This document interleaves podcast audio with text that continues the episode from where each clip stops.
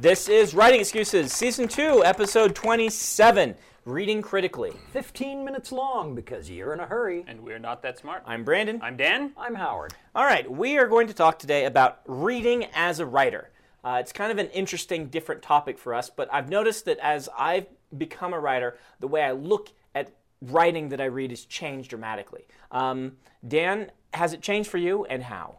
It has. First of all, reading for me changed drastically when I became an English major and started taking editing classes. Okay. Because then I started noticing all of the grammatical and punctuation and spelling problems much more than I ever did before. Okay. Now that I'm a professional storyteller, I start noticing all of those elements more than I did before. Okay. I uh, pick up on things, you know, oh, this is how he did that. That was very clever, the way he introduced this thing and then paid it off later. Or on, you know, the other hand, this was very not clever, the way he totally screwed this up. So, Howard, how about you? Uh, absolutely. What uh, what Dan's described has, has happened to me. I also notice um, sloppy prose. Okay. Uh, you know, when when Or adjectives.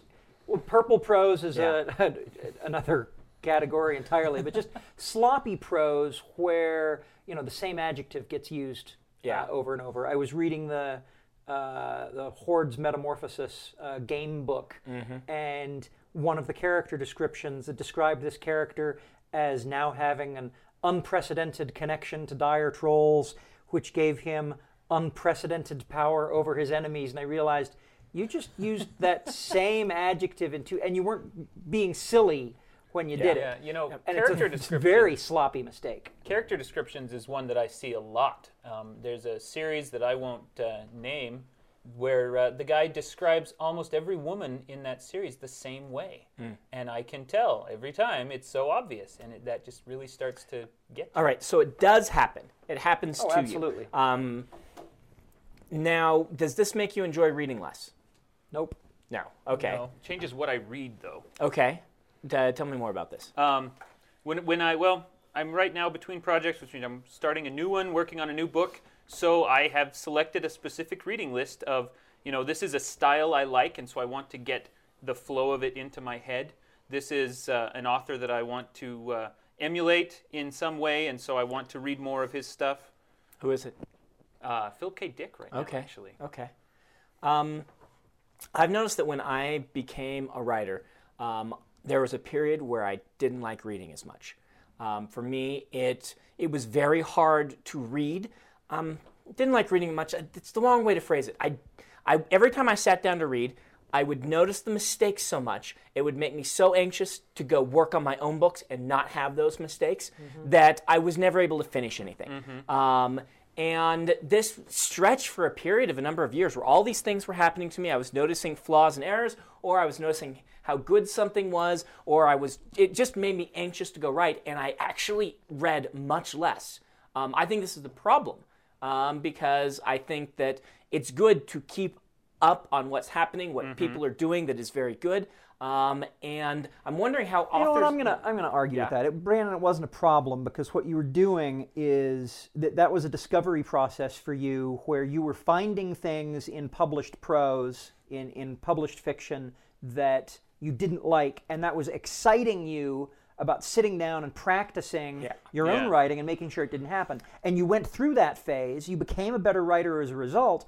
And now you read a lot more. Yes, I do. I okay, so so there's nothing um, wrong with it. It's and- not and that it's I- a mistake. I think that's a very common thing. I'm going to bet that a ton of our listeners have this same thing because I think it's just an aspect of being a creative person. You cannot read or experience something without thinking, "Oh, how could I do that? How could I do it better? How Well, could I do it? and make I want this podcast to be about channeling that, not letting Right. it interfere with your writing, letting it help your writing. Absolutely. Absolutely. Well, I was going to say it happens. It happens in other fields. I Yeah, graduated yeah. as a music major, Right. and for four years after that, I could not go to the movies without listening to the soundtrack and identifying all the things that they did wrong, the things that they did right, what Hmm. I liked, what I didn't. Why our type of person is so annoying to everyone else. Oh yeah. yeah, I can't play a board game without wanting to suddenly design a board game. You or know, pointing out want to your friends, oh, they did Yeah. this, they did that. It can destroy the experience for people like, you know, my father just loves to go and experience a movie. Um, and he, it really bothers him if you sit there and pick apart what's happening. Mm-hmm. Um, I, one thing you mentioned that I, I th- think is really um, really poignant is um, when you were saying what I was doing. I was I was seeing all these things in writing that published writing that people were doing that I didn't agree with. I think that's a process writers go through where they realize I can do this. Yes. Um, There's that moment that, that it, it opens up and becomes not something that people on a pedestal do, but that you can do. And I think that issue alone kind of knocks the ped- pedestal out a little bit. Uh, I took a songwriting class in which one of the assignments we were given was pick a song that you wish you'd written and write something that uses the formulas in that song. And and we had some studio time and we, we produced them for the for the class. And the point of that exercise was to look at things that are making it big and to show yourself, yeah, I can do that too. Um, and How it- do you not become cynical, though? Um, because I think that's a problem. When you start to hate everything you read, I think that's a problem. that's just a personality flaw. Okay. I, Get- eat some ahead. cake, have a pie, nice. uh, or deep take a hot cake. bath. Mm-hmm. Um, I think one of the one of the ways to do that is, uh, and and we get this a lot with uh, Stephenie Meyer. A lot of people will complain about how she they don't like her books or whatever, but they're very popular. And so I think the thing you do as a writer is you look at that and say, well, even if I don't personally like it, it's obviously very successful. That means there's something good about it. I need to find what that is. Okay, I and then you can yeah. learn that lesson, and you can learn a lesson like that from any successful book. right. I think that's the it's a very uber good point. successful books, I think, are a different. Still, they're- there's- I would- well, I think they're yeah. Mm-hmm. a different can of worms altogether because if you look at Stephenie Meyer and J.K. Rowling and Dan Brown. uh, Dan Brown, um, we, we look at that, and the lessons you could learn as a writer are kind of limited. Those are people whose stories were in the right place at the right time for the right market. They got incredibly lucky, and then they capitalized on it correctly. They're not bad writers. Mm. They're just, but they're, they're by no means the best writers out there. No, but there's still good things you can learn, I think, from Yeah. analyzing what they've done. Yeah, But just and don't, can don't learn sit about down and try and learn from Yeah. it Well- and expect to become that. Yes. I I think what we have to learn. Absolutely. what we have to separate out here is we have to explain between looking at something and saying, "What can I learn from this?" and looking at it and saying, "I want to emulate this," um, because Yeah. those There's are big difference. those. That's a very big difference. In fact, maybe that's what we should talk about next. What is the difference? How do you distinguish that in your mind, Dan? Um, well, Because I would say that for me, when I'm reading, um, picking out an element, saying this author is really good at this specific thing, is what I'm looking to do nowadays. I read a lot and I enjoy what I read. Um, I can. I can't read terrible books anymore. I just can't. Um, there used to be a time where I could read a book, and even if I wasn't enjoying it that much, I could finish it because I wanted to find out what was happening. Now, if I don't enjoy a book, I put it down. In Yes, fact, in the, the last couple as of months, um, I have I've put down more books by chapter three or four than I've finished um, because I say I don't have time for this. Um, but in those books that I finished, not all of them are perfect. In fact, many of them aren't. But there are often things that the author is doing specifically. This author is good at this. Or sometimes what really helps me is when the author almost gets it because then I can say, wow, if this had worked, if I can figure out how to make this work, then I can do this. And it's it comes in that that issue of when are you plagiarizing and when are you learning from someone? Um, and authors steal all the time. We steal in the right way. We learn from someone, or we learn a plot archetype and we make it our own. What is the difference there between just plagiarizing them or just mimicking them and doing it your way? Plagiarism is where you take somebody's uh, Okay. somebody's metaphor. Yeah. Uh, you know, well. Douglas Adams. You know, they hovered in the air much in the way bricks don't. Yeah. Okay. If you use that metaphor That's in your own book, that's yeah. plagiarism. Yeah, but what, let's take. But if you look at that, plagiarism, no, no, how no, about? But, yeah. I see, I see what you're Yeah. saying. But if you look at that and say, "Wow, this is a metaphor that works well because it conjures up an impossible image. I want to conjure an impossible image. Yes. What can I do Mm-hmm. to describe this? You know, the uh, the magic water flowed downhill like." Uh, concrete over pancakes or something. Yeah. I don't know. Right. But you, yeah, exactly. that makes you laugh. Yeah, you yeah, got it. Okay. Yeah, but you're doing the same sort of thing by looking at what that author did, exploring the technique, and trying to apply it to your own work. And that's not plagiarism. That's learning from somebody else. Right. And Or and- taking a plot archetype, saying, "I love heist stories." Yes. stories are fun. Let's look at what the successful poi- pieces of a heist story are, and let's use the ones that I like and not use the ones I don't like. Um, Dan, did you have something you were saying? Well, I was just going to make the same point Howard made, so he's already made it. Okay, well, he did a very good job of it. He did a fine Yeah. job. He did. He a- made that point like concrete falling Over over pancakes. pancakes. Yeah, uh, flowing over pancakes. Okay. Um, Dan, you said that you read authors' work that you want to be like. Mm-hmm. How do you keep yourself from being unduly influenced by the authors? Is that a worry for you? It is somewhat of a worry. I don't think it's a huge worry for me though, Mm-hmm. because I am far enough along in my writing life Okay. that I already have a pretty good sense of who I am. Okay. And so I know what I want to do, Mm-hmm. and I know, you know, what my own style is like. And so I don't think that I'm going to end up writing exactly what these other people are doing, but I want to have, you know, get a sense of how they do what they do and apply that to my own thing. Okay. So how can we do this? How can our readers better read critically, our kind of listeners better read critically and learn from what they are reading? Any tips for them? Um, reading and trying to identify uh, identify archetypes or identify uh, structure.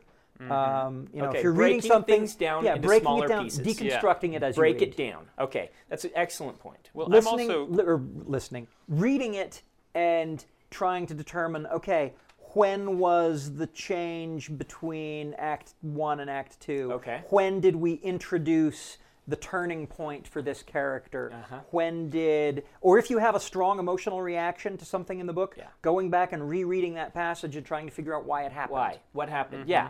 Um, finding out which things, when you're reading a book, if a certain element just makes you go, whoa, um, that also helps identify who you are as a writer. And if you're writing scenes like that, you're probably going to be more passionate about it and you m- probably can do a good job of it because there are times in books that are going to affect you differently from other people.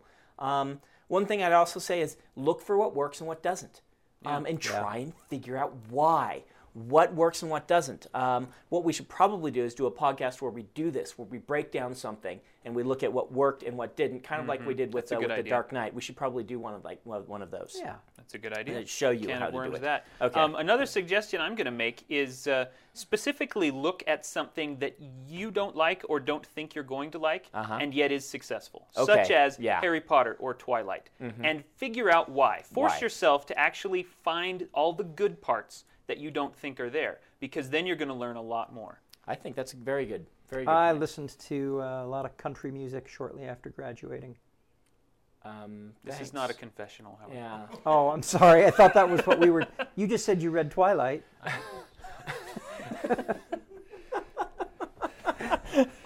Sorry, Stephenie Meyer. Okay. Um, how do you separate when you're reading? Um, it's going to be a weird question because it's one that's coming Okay, out well, of the brace yourselves, my readers. mind. Um, how do you separate what a book is doing poorly and what a book just isn't good at doing? Um, for instance, when I'm reading a book, sometimes a given book just has an element of how that book is constructed that it couldn't have been done better. But and how do you how do you separate that Well, not just from it the couldn't have been done, or you're, you're, you're saying it couldn't be done better, and it couldn't be done really all that well. Right. Because well, of the or nature of the book. Some books, for instance, um, some books, uh, Mistborn 2 has this big cliffhanger. The book needed it. Yeah. Um, there was no way to plot the series without doing it.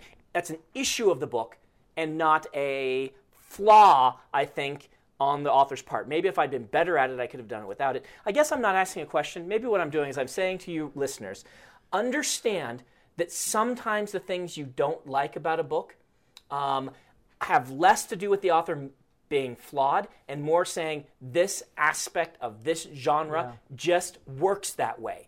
Um, Well, you know, I, I, I brought up this example before. The Hordes Metamorphosis book Yeah. Mm-hmm. has story running through it, and it's, I'm guessing there's a novella length story, and in this novella length story, there've got to be 30 characters. Uh-huh. And the reason there are 30 characters is Right. because we have to explore all of the named characters that people are going to be playing as part of this game. It is Right. a game book, Mm-hmm. and so there's limited character depth. What's there is done brilliantly well. it can't be done any better without turning it into what a 10 book. Exactly. That you, that's an Yeah. exact um, perfect example. The other thing I think people need to be aware of is understanding what thing are things you personally don't like rather than calling them flaws of the book if that makes sense. Sometimes you just don't like a genre.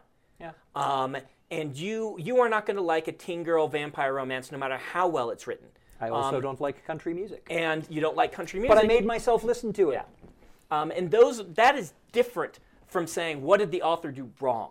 And learning to do that is a skill, I think, of reading critically. Um, I think critics who review um, material have to learn this. Most, many of them don't. I think. I think they don't Yeah. like that type of movie, so they bash it. And Um, let me, I want to touch on something. I realize we're uh, running, running low on time. Um, through all this discussion, uh, I think we've established that we're probably well positioned to act as critics because we understand the form, we understand what goes into it, but we don't want to be critics. Right. We want to use the critical reading skills in order to make our writing better. And or in order in order to make our other, you know, Right. arts Yes. better. Well said. All We still criticize stuff, but uh, A lot when the mics are we- turned off. we- yeah, especially when the mics are turned off. Androta records most of that, you know. Um, we should end. I'm going to give a writing prompt. Um, I want you to write a story about a critic, but a critic who criticizes something abnormal. Like they are a critic of kitchen paint colors, or they are a critic. critic That's just of, an interior designer. cement- uh, mixers. Cement mixers, or s- something wildly original that they are a critic of. this has been writing excuses. Thank you. If you aren't familiar with Locus Magazine, they're a long standing and respected website, magazine archive, and resource for science fiction, fantasy, and horror. Basically, they're the industry magazine for our genre. They also run the annual Locus Awards, a top tier award that recognizes new, diverse, and excellent voices in speculative fiction. They tell the storyteller's stories through author interviews, book reviews, curated reading lists, international industry news, obituaries, and more. Locus has meant a lot to me, both personally and professionally. In my career, I've been interviewed by them, and I've also turned to them as a source of understanding who is involved in the industry. Locus is holding their annual fundraising drive to keep their doors open, lights on, and future bright. I'll be contributing to their crowdfunding campaign by donating a cutscene, some original art, and a couple of other things like do you want to do a one on one chat with me? So join me in supporting Locus.